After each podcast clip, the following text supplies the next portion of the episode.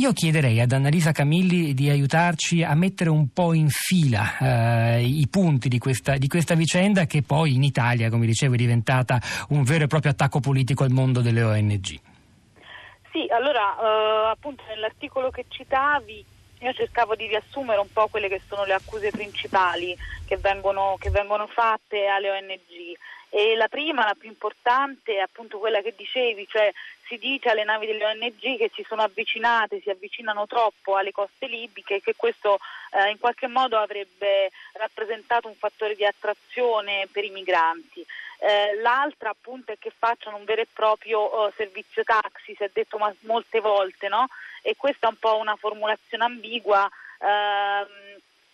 eh, emersa insomma, da, da, quel video uh, di, di, un blogger uh, Luca Donadel che poi è stato ripreso da Striscia della Notizia, da molte trasmissioni televisive. Uh, che, cosa, che, cosa, diceva Donadel? Che le navi italiane dovrebbero, le navi delle ONG ma anche le navi militari dovrebbero in realtà portare i migranti non in Italia ma nel posto,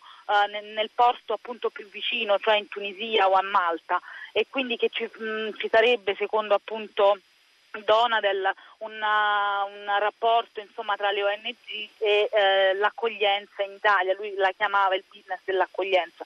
In realtà, ah, e poi l'altra accusa, insomma, che in questi, in questi giorni eh, sta scemando un po' perché sembra appunto la cosa meno importante, quella di salvare vite e, e di ridurre le morti, ma l'altra accusa che era stata mossa in passato mh, mm, era quella che in realtà eh, sono aumentati i morti invece che diminuire con la presenza delle ONG eh, in quel tratto di mare. Eh, io ho cercato appunto nel, nell'articolo di ricostruire da dove venivano uh, queste, queste, accuse e di ricostruire un po' la storia e anche un po' di sentire tutti i protagonisti per, per capire che fondamenta avevano appunto queste accuse, che, che, che, basi hanno queste accuse. Eh, la prima appunto, quella che, che rappresentino un fattore d'attrazione, è quella più vecchia ed è eh, diciamo un'accusa che è stata rivolta anche all'operazione Mare Nostrum, che ci ricordiamo tutti, fu lanciata dal governo italiano subito dopo il naufragio di Lampedusa, quello in cui morirono 368 persone. Già all'epoca diversi governi britannici, eh, diversi governi europei, tra cui quello britannico, di, dissero che appunto l'Italia uh, faceva un'operazione un po' ardita, insomma, perché um, in qualche modo con uh, la, presenza delle navi militari troppo a sud di Malta poteva in qualche modo favorire l'arrivo dei,